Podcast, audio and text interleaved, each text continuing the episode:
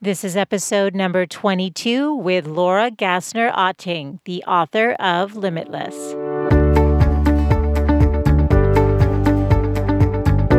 Welcome to the Good Life Coach Podcast. I am your host, Michelle Lamoureux. The intention of this show is to awaken you to your fullest potential. Join me each week for inspiring interviews to elevate an area of your life, as well as interviews with women entrepreneurs who are creating success on their own terms. Each episode provides actionable tips to guide you to design a life you love.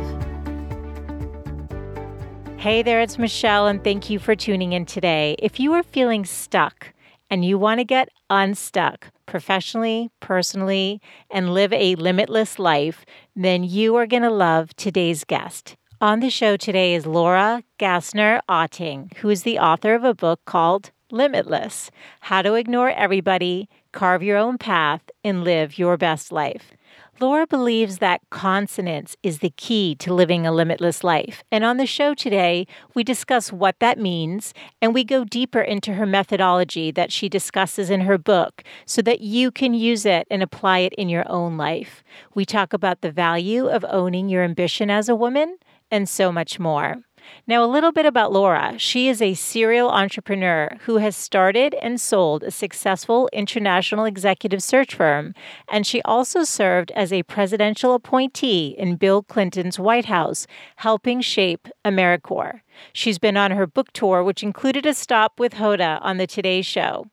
Now, Laura and I got connected when she reached out on LinkedIn because we had seventeen mutual connections, which is quite a lot since we didn't know each other or ever worked together. But when I saw the work that she was doing, I knew that I wanted to have her on the show. I love this concept of living your best life, a limitless life. And one thing that was clear from the beginning is that we shared a passion for empowering women and helping them to define success on their own terms. Laura is a great storyteller with a dynamic personality, and she shares such great tips today, so I know you're going to enjoy this episode. Let's meet Laura.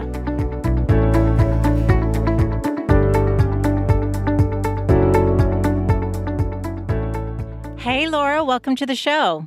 Hey, I'm so glad to be here. I'm so thrilled to have you here. I love your book and the gorgeous, gorgeous cover. Um, And just the concept being limitless. And I can't wait to dive into that. But can you just take a minute to introduce yourself and tell us about what led you to write this beautiful book and what your current work looks like now?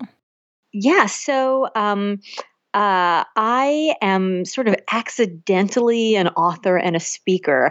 I spent twenty years doing executive search for nonprofit, mission-driven organizations, and um, was really sort of struck by the idea that even though I was placing leaders in nonprofit organizations, you know, organizations where the people who work there should have purpose, loads and loads of purpose, that they weren't necessarily all really happy, even though they'd made it to the top. And then I started looking at my own career and thinking, well, that's kind of interesting because I've been super successful on paper too, but am I happy? And what if success doesn't equal happiness? Then what are we all working so hard for? And is it really success? And so the book kind of came out of this idea. Um, I was originally writing a book about how to do more work with purpose. And then my publisher said, you know, with my publishing hat on, you could probably sell a whole lot more books if you write a book that's not just about working in nonprofits. Aren't there other ways to find purpose? And the book kind of exploded out of me because I, I had this kind of rage response about, you know, what's mm. purpose and what's success and how do we figure out who we really are and what we really are. And what I realize is that everyone has their own definition. And, and, and so that's where the idea of this book about being limitless came from. And so that, the, and I can tell you a longer story about sort of how that all happened. Um, but the book sort of came out of that. And I'm really spending my time right now speaking on stages to corporations, to to to colleges, to conferences, to women's groups, um, to book groups, and just sort of bringing this message of limitless out into the world.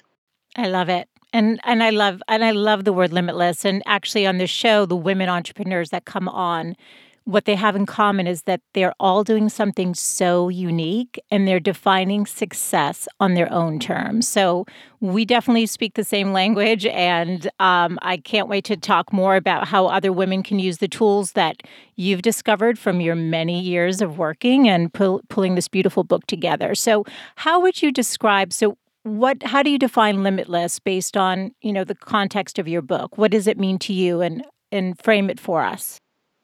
So I, I, in, in the context of this book, what I would say is that so many of us have this, this lifelong pursuit of the singular idea of success, of this one that was, it was created for us by somebody else who said, you should go to law school, or you should, you know, marry the right guy, or you should get the, you know, buy the right house and the right, you know, get the right spouse and put your kids in the right after school programs and all these things. And, and, and we're doing all that work, right? We're, we're going faster and faster, and we're feeling farther and farther behind because somebody else is always going to be, you know, somebody else's kids always learn how to read first, or learn how to walk first, or, you know, maybe they make, you know, prettier cupcakes for the bake sale, or whatever the thing is. And there's always going to be someone who has something different, but it's, it's on social media. It's, it's, it's in front of us as if it's this idea that that's what success is. And so, you know, we're busy chasing all these gold stars, and we're, we're checking all the boxes, and, and we're leaning in, whether we're leaning in the corporate space or into our families or both.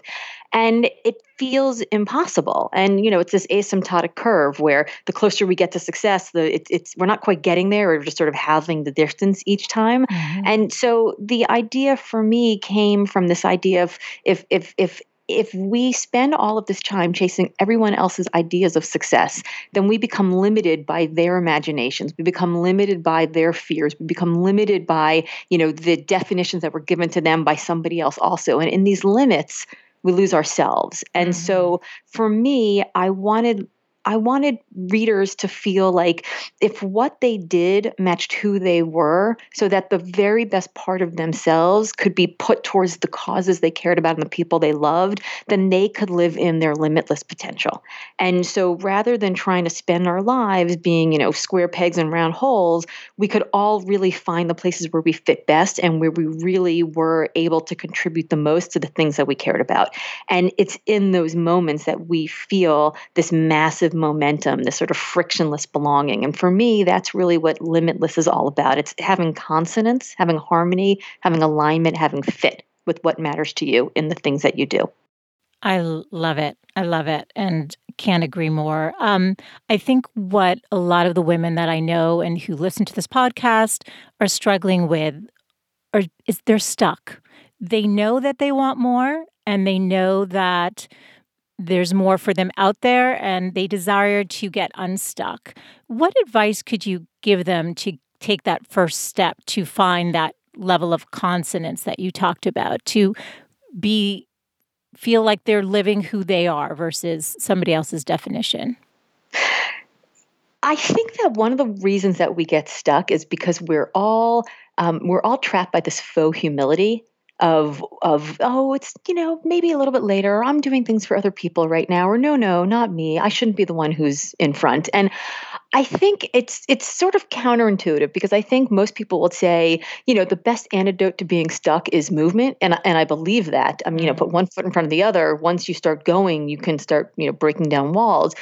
But I think that we, we I think that we've lost our ability to be ambitious, and ambitious in that way where we're saying, what do I really want? What's going to really work for me? So I get a lot of women that I speak to, and, and I and I ask them, you know, to raise their hand. How many of you are ambitious, really, really ambitious? And you can sort of see them tentatively raising their hands, like, yeah, I, I think I'm I'm ambitious. I'm not sure. And then I ask them this question: would being in a position of power, making more money, being more present, having more flexibility, having a bigger platform, whatever that may be, whether it's work that you're paid for, or work that, you know, you volunteer for, or work that you're doing in the home, would having that allow you to do more for the people that you love and the causes you care about. And they all kind of start nodding their head like, yeah, yeah, I, th- I think so. And so I say, well, you know, it's, it's that. And then I say, well, then plainly, it's not your ambition, it's your responsibility. And I think giving people this framework of saying, oh, actually, I can own that big dream. I can dare to think of myself as the person who belongs at that place. I can, you know, I, I, I can I can say out loud that dream that I really want, that I'm so nervous about. I don't even I, I don't even dare speak it. And they can own that in a way that then allows them to say, okay, well, if I'm really going to own that, and if I'm really going to be in that place, and if I really want to get to this position, um, in the community, in the in in in in the company, in my family, then what do I need to do first in order to get there? And I think that's the kind of thing that, rather than saying, if you dream it, you can do it, yeah. which I think is ridiculous, right? Like, I could dream I could be the Queen of England all day long.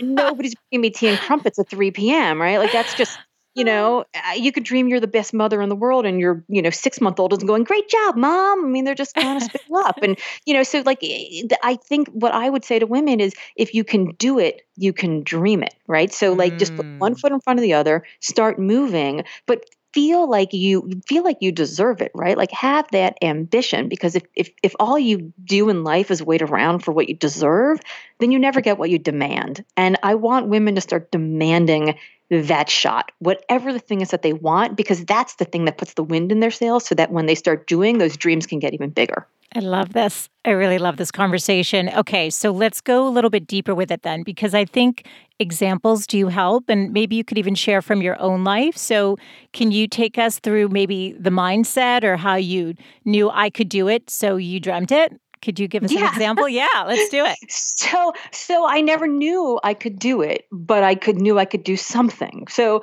um, uh, I, you know, I started. I started my last business when my my oldest son was uh, was six weeks old, and I had just had an unplanned C-section, twenty-four hours of labor and an unplanned C-section. Mm. So, you know, not exactly an ideal moment to start a new business. But there I was, sitting at my kitchen table, you know, Dalmatian on the floor, you know, surfing the internet with my laptop. I had my six-week-old baby in my arms, and I could, you know, not even really get up to like walk to the bathroom unaided. And the phone rings, and it was a friend of mine that I worked with um, ten years earlier in, in the in the Clinton White House. And she was like, so I heard, um, ew, like you had a baby? Is that, ew. Um, no, really? No. She was like, she was like, you had a baby? Ew, okay. So anyway, um, our oh executive God. director just left, and I know that you've been doing search, executive search for the last four years. So um, y- can you do the search for us? Oh, that's hilarious.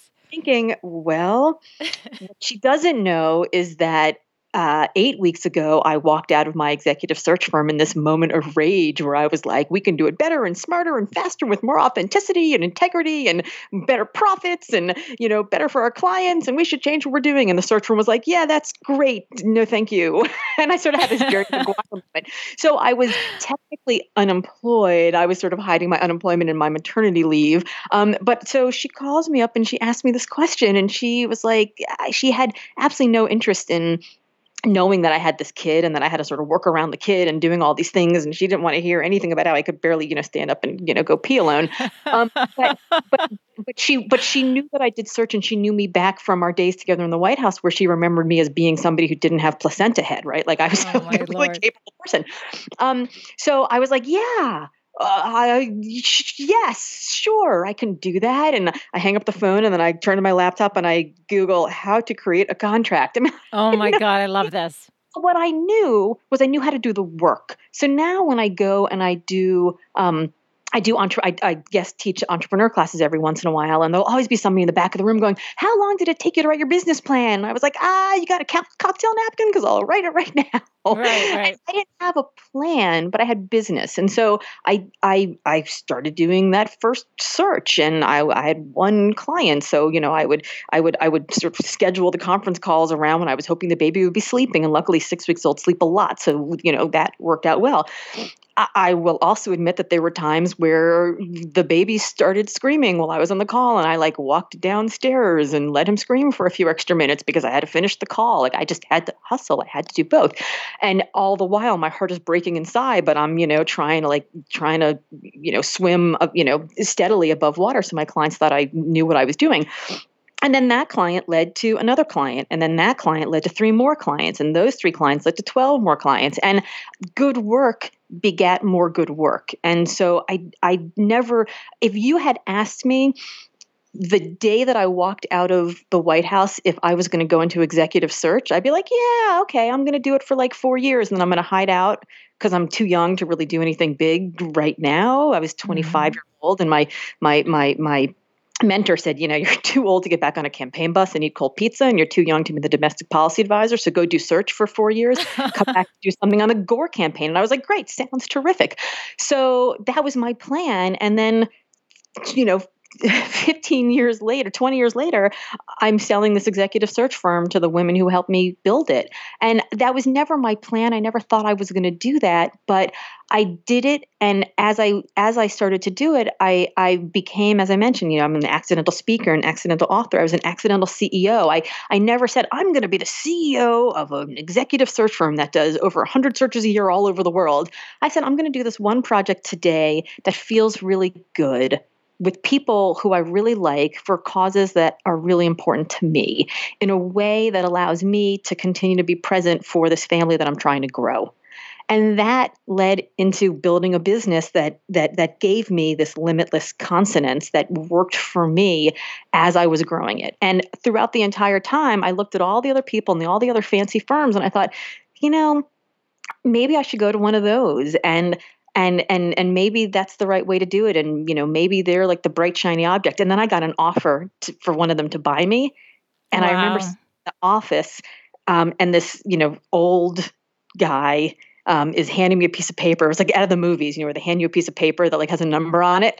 I love it. I, And and and we were sitting at a glass coffee table, um, and I remember looking down at the at the piece of paper, and through the piece of paper and the the the glass coffee table, I could see my legs, and I was wearing pantyhose. And I remember thinking, I put on pantyhose to sell my my creation, this thing that came out of my heart and my and my core and my my brain and my womb. Right? I'm like giving away my baby to this guy, and I don't know if I've met its potential yet.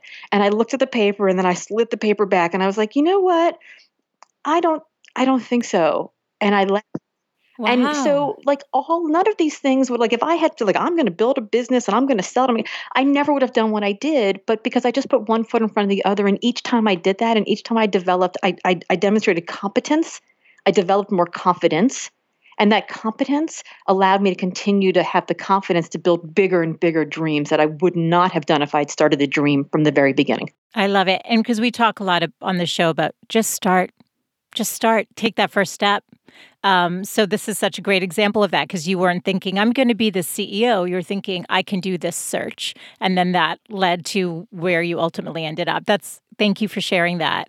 Um, that was a very long, no, and rambling, it's a uh, wild dog of a story. But I think a lot of I think a lot of entrepreneurs are like that. You know, they start fiddling in their garage, and next thing you know, boom, there's Apple. And, but you know, it's we we hear these stories, and we compare ourselves to like, well, oh, I could never do that because they're so successful. But you know, I, I, my story is a twenty-five year story of overnight success, right? Like it took twenty-five years. To have this, you know, book that's successful right now that people are like, oh, wow, that's amazing that you're doing this. Well, it's not. I like, worked my butt off for it. You just don't see the work that other yes. people are doing in the dark behind the scenes. one hundred percent. And I'm so glad you said that, because I think, you know, if you're an entrepreneur and you're in the early stages and you're making some traction, but not as much as you'd like to be making, and then you do see these people like you out there doing the speaking, you think, oh, my God, Uh, you know, they're so lucky, or, uh, you know, how'd they, how'd they get there so fast? But they don't know the backstory. They don't know the twenty-five years. They don't know the decade of whatever somebody's been putting in to slowly and surely scale and build it to what it is to then be doing what you're doing. So Absolutely. And, you know, they say, I would like the Buddhists say something like comparison is the root of all unhappiness. Mm-hmm. And, and, and, and I fully believe that. And, you know, it's not only that, but it's like, we're comparing ourselves to, uh, you know, we compare our blooper reels to everybody else's highlights. And yes. I think that that really gets us in trouble because, you know, I posted something on Facebook um, just the other day about how um, I, this book launch is very difficult. It it it takes a huge amount of effort and it takes a lot of vulnerability to put yourself out there and to ask people to support you and show up for you. And and and then there are people who, you know, you support and you show up for in your life. And you, it's hard not to notice that they're not showing up back. Mm. Right. And so there's like, there's so much stuff that goes into all of this. And really what's happening is that other people are just busy. It's not mm-hmm. like they're like, oh, should I support Laura? No, I'm going to choose not to. They're just not thinking about yeah. us. And so we waste all this energy. We burn all this energy in this comparison game when really what we should be doing is figuring out what matters to us and then leaning into that. Yes, yes, absolutely. Can we talk about this idea of consonance? I really like um, what I've read about it, aligning who you are with what you do. And I think we do want a sense of purpose and calling. And I know you get into all of this in the book. Can we just, but let's start with the consonance and sort of work our way through. Yes. So consonance, simply put, as you mentioned, it's when what you what what you do matches who you are. So it's it's you know we we spend a lot of time thinking about um, work-life balance, and I need to have my work over here and my life over there, and they have to be in, completely in balance and equal to each other. And if they're not, God forbid, everything is you know falls apart. And I would I would challenge any one of your readers on any given day ever to say my life was completely perfectly in balance today, right? Like it just right. doesn't, it doesn't, it doesn't exist um, in, unless, you know, we're like totally in denial, but it, it, it's just not there. And I would rather see people, rather than being in this place of my work is here, my life is there, and I have to keep them separate because they work against each other. I'd rather have people figure out a way to align them so that the person that you are at home is the person that you are at work and vice versa, so that you can bring your whole self to everything that you do. I mean, imagine if you walked into a boss's office and you couldn't tell them about this great idea that you heard about from the P T A meeting that you were just at until ten a.m. on the Friday morning mm. because you were afraid that you'd be in trouble because that was the reason you were late. And maybe you are, but then the company misses out on that great idea. Mm. The P T A is doing this thing in a super smart way, and your company could solve the problem in exactly the same way. Then why wouldn't both benefit? And so, you know, having to sort of hide who you are and the code switching in between is just, it's simply exhausting. And so the idea of consonance comes from this idea where everything is in alignment rather than working against each other. And what I talk about when I talk about alignment is that it, it, it's made up of the, these four C's, and we can we can go through them one by one if you want, or however you want to do them. Absolutely, let's do it because it and, and I think it starts with calling, which is I which is actually where I would love to start. Yeah, so calling.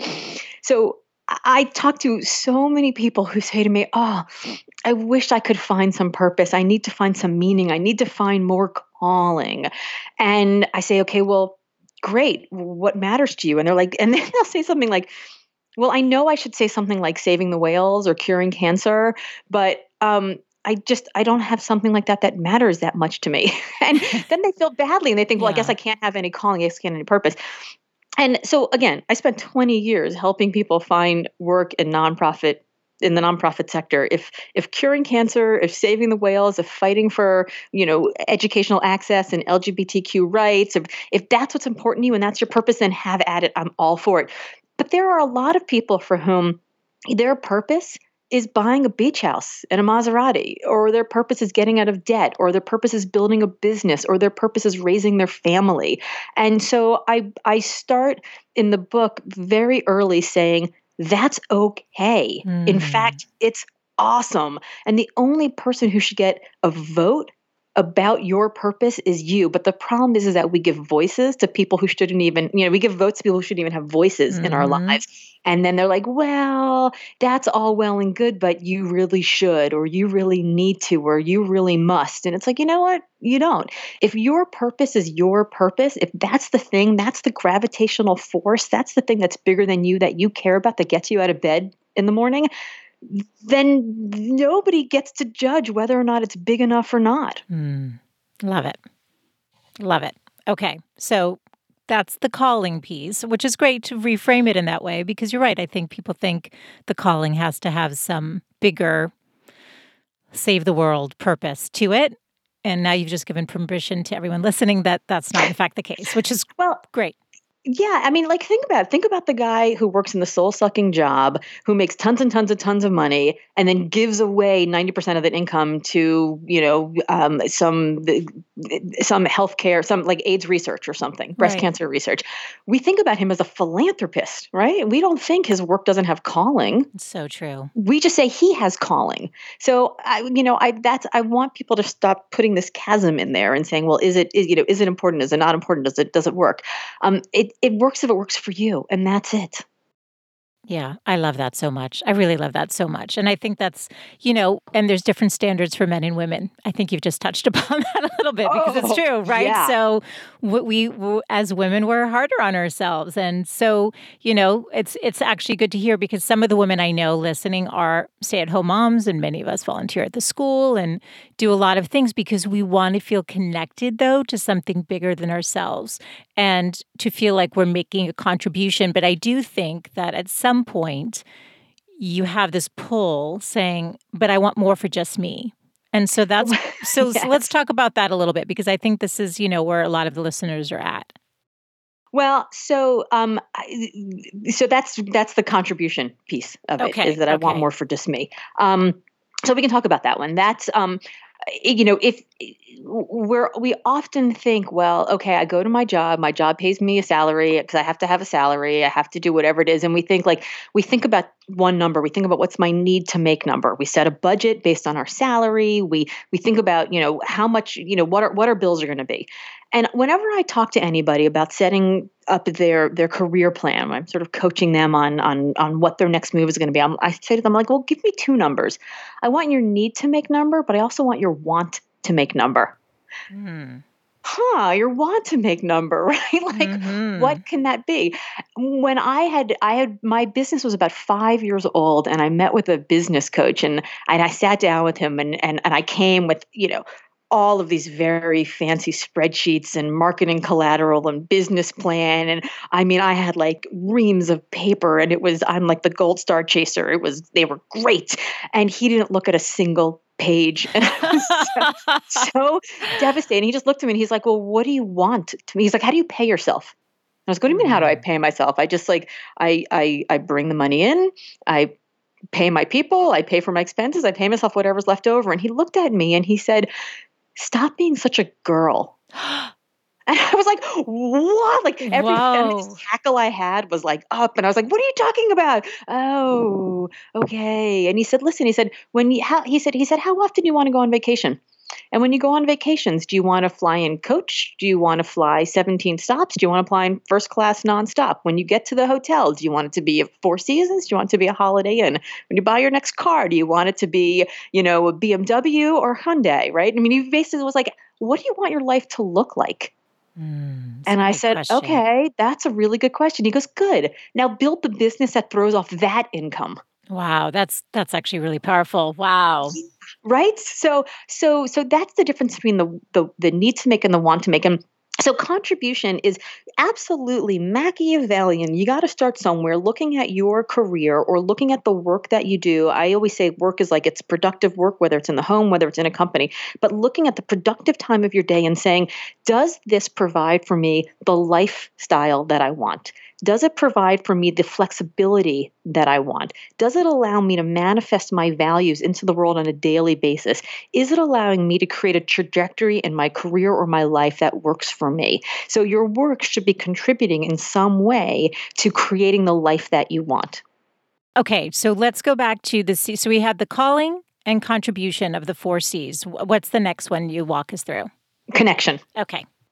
So connection is how you answer the question, if I didn't get out of bed tomorrow, would anybody notice?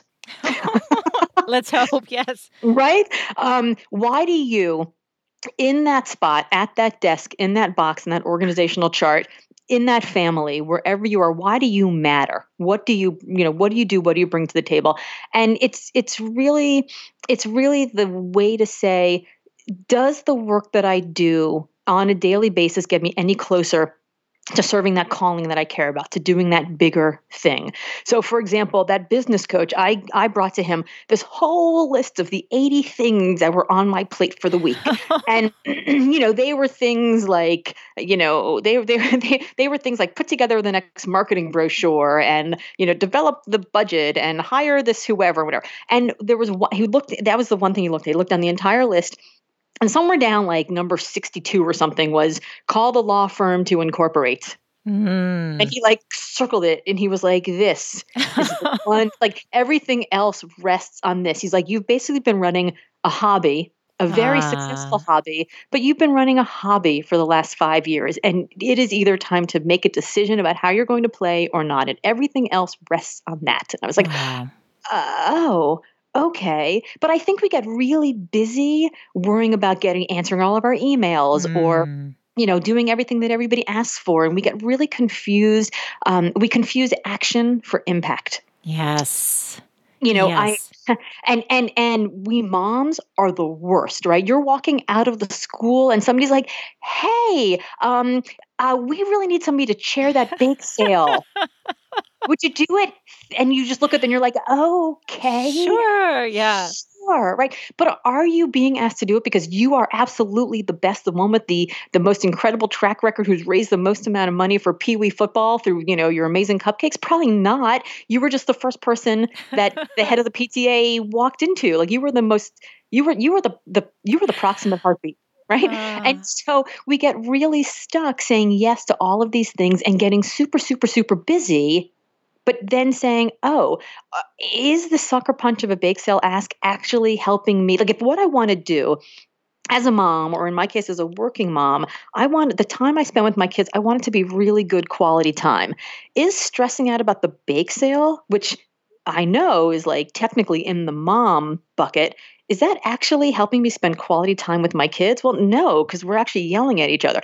If I'm a mom, and I, I happen to not be one of these moms um, who is really good at baking, I mean, my baked stuff looks like a they look like a crime scene. It's terrible. Um, but but if I were really good at it, and if my kids really love to bake, and we could bake together, and that would be a bonding experience, then yes, that is absolutely connected to that calling that I have to want to spend more time, more quality time with my kids.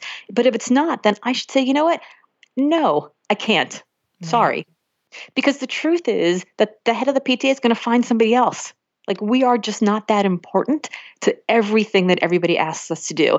And we are, in fact, that important to some things. And when we get distracted by all the noise, we miss the signal.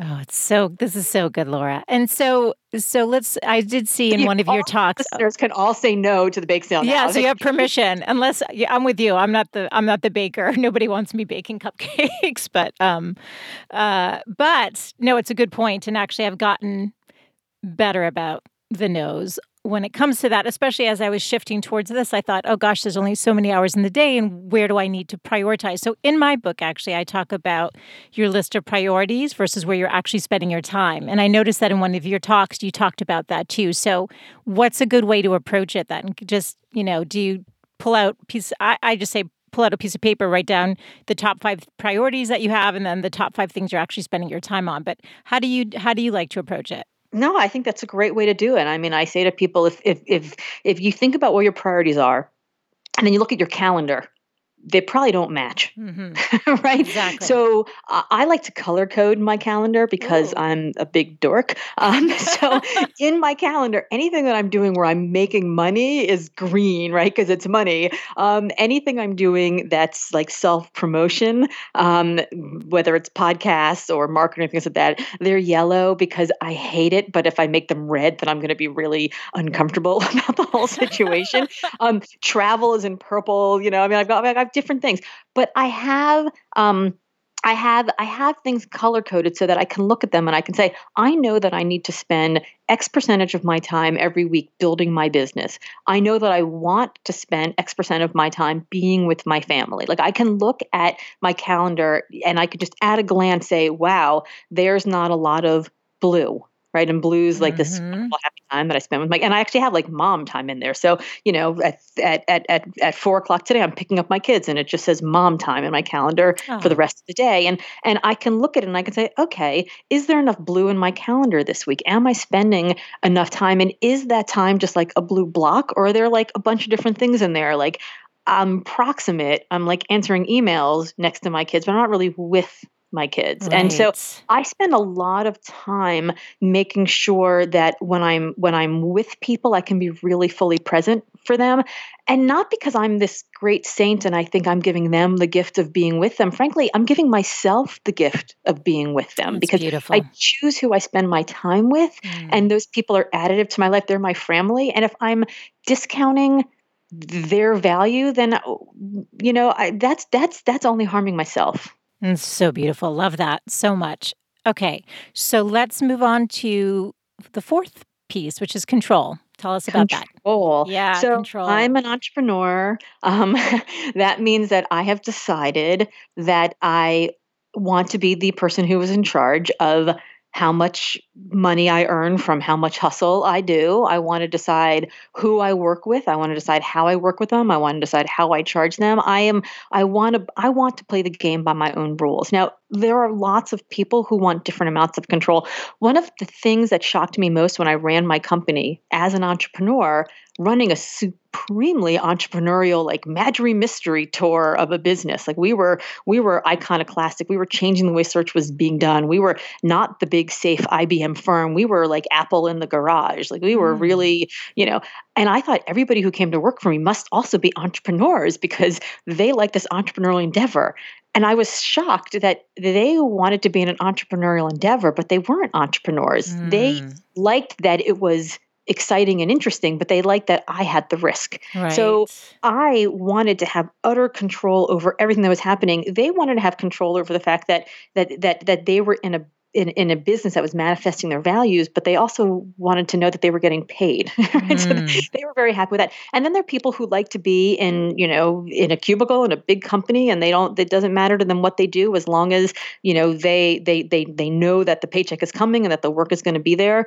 Um, but everybody has it a little bit differently. And what's, what I tell people about control is that it is it is making a decision for you how much agency you want or need in the amount of connection and contribution mm. that your work has towards getting you to that calling. And so so for for for everybody, it's going to be different. At every age and at every lifestyle uh, stage, it's going to be different. So, you know, when that when that baby who's, you know, now driving was six weeks old and I started the company, I needed a ton of control because, again, I, you know, I, I, I was a mom. I was a new mom. I needed to figure it out. Mm. I wanted to make sure that the clients I worked for were doing work I thought was important, but whether or not I was working in the education space or the anti-smoking space or L G B T rights or healthcare, that didn't really matter to me that much. I didn't necessarily need tons of connection. I just needed to know that generally in terms of calling, we were making the world a better place. So, you know, my, my rubric for, for which of the four C's was higher or lower at that point in my life was very different. Mm. If you would have asked me twenty years earlier when I was young and on a campaign trail, also completely different because, you know, I was, I had no connection whatsoever. I was fetching coffee, but I had all the contribution I could, I could stomach, right? I was, I was, I was manifesting my values. I was, I was worth my weight in ramen soup, but I knew that if this guy won, I might have a pretty interesting job at it. But I had all the calling in the world. And I had a ton of control because even though I didn't get to choose whether I got sent to Des Moines or or L A on, on the campaign trail, I could I could figure out how I showed up and how much I showed up and how hard I worked. And I knew that that was going to put me in a place that would impact my career trajectory. And so for for for everybody, whether or not They're they're they're working in a company or they're building a family. The and and how they spend their time, they can look at these four C's of calling, connection, contribution, and control, and make decisions about what's important to them at what point. And that's how they come up with their own personal rubric of consonance. What mm-hmm. consonance means for them, and what success means for them.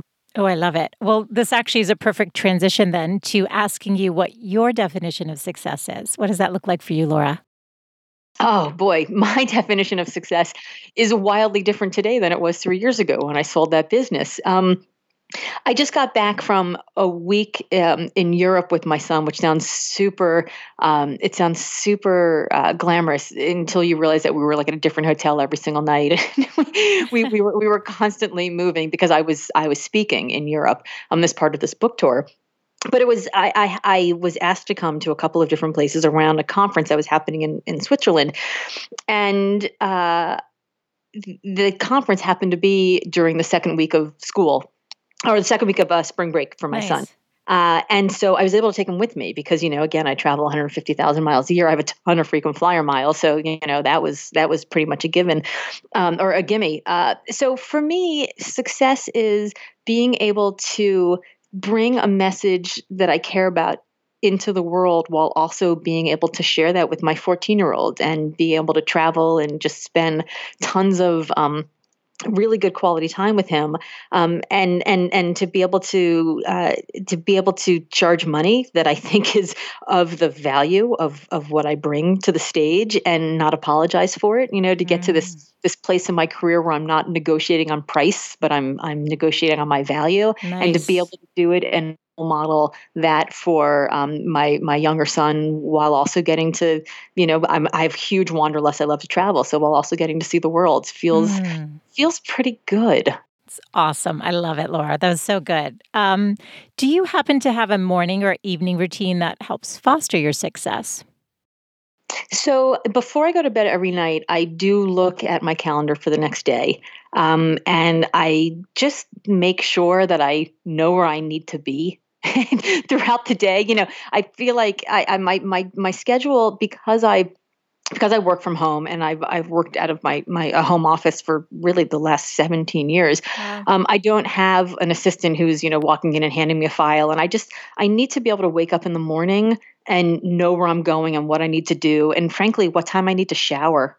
It's sort of funny, but so I wake up around four thirty or five every morning, and I usually work out because um, I, for me, it quiets the mind. It just allows me to, you know, be be um, to be entrepreneurial and be uh, be creative. Um, so I usually work out, and and so I look the night before, and that if I see my schedule, that really tells me like, well, what kind of workout can I do? Like, how long mm. can I work out? When do I have to be in the shower by? Is this a day where I have to be, you know, as a friend of mine says, show pony ready, right? Like, do I have to be camera ready, or can I just, you know, as you saw, as I am now with the, you know, straight from the gym with the, with the baseball cap on. Um, and so, you know, it, it's, we're women, it, it takes time, and the older you get, sometimes it takes more time. I'm, I'm working. And, you know, I can't just like jump out of bed and look, you know, like beach wave, uh-huh. you know, uh, Instagram meme Coachella ready. Like I gotta actually like get the curling iron going. Uh-huh. So, um, so, so I, I, I really, it's hard for me to go to bed at night without looking at my, my schedule the next day and just having some sense of like, is it a sneakers day or a heels day? Nice. And what that's going to mean. That's awesome. Um, so can you leave the women listening with your three best tips? And I would say on how to be limitless, but we covered it. But if you want to just kind of pick the three highlights of what you'd like to leave the women listening with, that would be great. So the first thing I would say is write your plans in pencil. Um, I think there is no part of your life um, that is definitional to who you are forever. Mm. And I, I, I, you know, I, I, I, there's nothing worse than somebody saying, well, um, I'm a lawyer, or I trained to be a lawyer, but it's like, mm. well, you're not then. That's okay. Like, write your plans in pencil. And I think as women, we have so many multitudes within us, and we have so many opportunities, especially when we have families, to have on-ramps and off-ramps that we can reinvent ourselves. Mm. You know, we get dinged a lot. You know, men, the men have a lot easier in a lot of different ways, but we women have great opportunities to reinvent. And so I would say, you know, don't, let's get rid of the labels and let's stop making them definitional to who we are forever. And let's be who we are today. Write your plans in pencil. And if, you know, you want to change what you're doing and do something different, we can, because we're women and it's awesome. So that's the first. Mm, I would love, say, love, love that. I would say the second is that no is a complete sentence. Ooh, good. That, that says no. It all. we, Bake we, sale, we no. Don't have to say no because I'm really busy. No, work is hard. No, my son's got this thing. Uh-huh. No, my daughter's got that. No, no, we can just say, I'm, I'm, I'm sorry, but I can't. Period. That's mm, it. So good. Done. Okay, that's, that's so it. good. That was a complete sentence. Love. Um, and then my last one is really the whole message of Limitless, which is let's, for God's sake, stop leaning into being all things to all people and having this one myopic, unflinching, singular definition of success is like the road to the co- the fastest road to the corner office, and like mm-hmm. God forbid the rest of us who aren't doing that are, you know, less than. And I just I want people to stop leaning into that garbage, and I want them to define what success means for them and judge only their own process. progress and just be their own dog and lean into that. This has been so great. I love love your your three best tips. Those were amazing. Um, Laura, where can people learn more about you and your book, Limitless? Thank you. Well, so Limitless is available on Amazon, Barnes and Noble, and wherever fine books are sold. uh, it's such a weird thing to say. I but know, yes, I know. You can find you can find Limitless, uh, Limitless online, Limitless, oh. How to Ignore Everybody, Carve Your Own Path, and Live Your Best Life. And I will link to it. I will just, Fantastic. I will be linking to it in my show notes Fantastic. for sure. Yes. Um, on all the socials, I'm HeyLGO, like, hey there, HeyLGO, and hey L G O dot com is how to find me online. And I also have, if people are listening, they're like, I don't know, calling, control, connection, contribution, I don't know. Um, I have a quiz that people can take. It's at limitless assessment dot com. And I'll say that again for people who are still listening, limitless assessment dot com. Um, and it's like a sixty question quiz. It takes about ten, fifteen minutes to answer, and people can take the test, and uh, it'll walk you through the four C's of calling, connection, contribution, and control through um, how your work, whatever that productive time of your day is, how your work contributes to the life that you want to create. And it will um, give you this beautiful little radar chart at the end that shows you how much of each of the C's you have in your mm-hmm. life and how much of each of the C's you want in your life, and then give you some tips about how to get there. So great. This has been such a pleasure. Thank you so much for your time today. Thank you so much for having me. It's been a great conversation.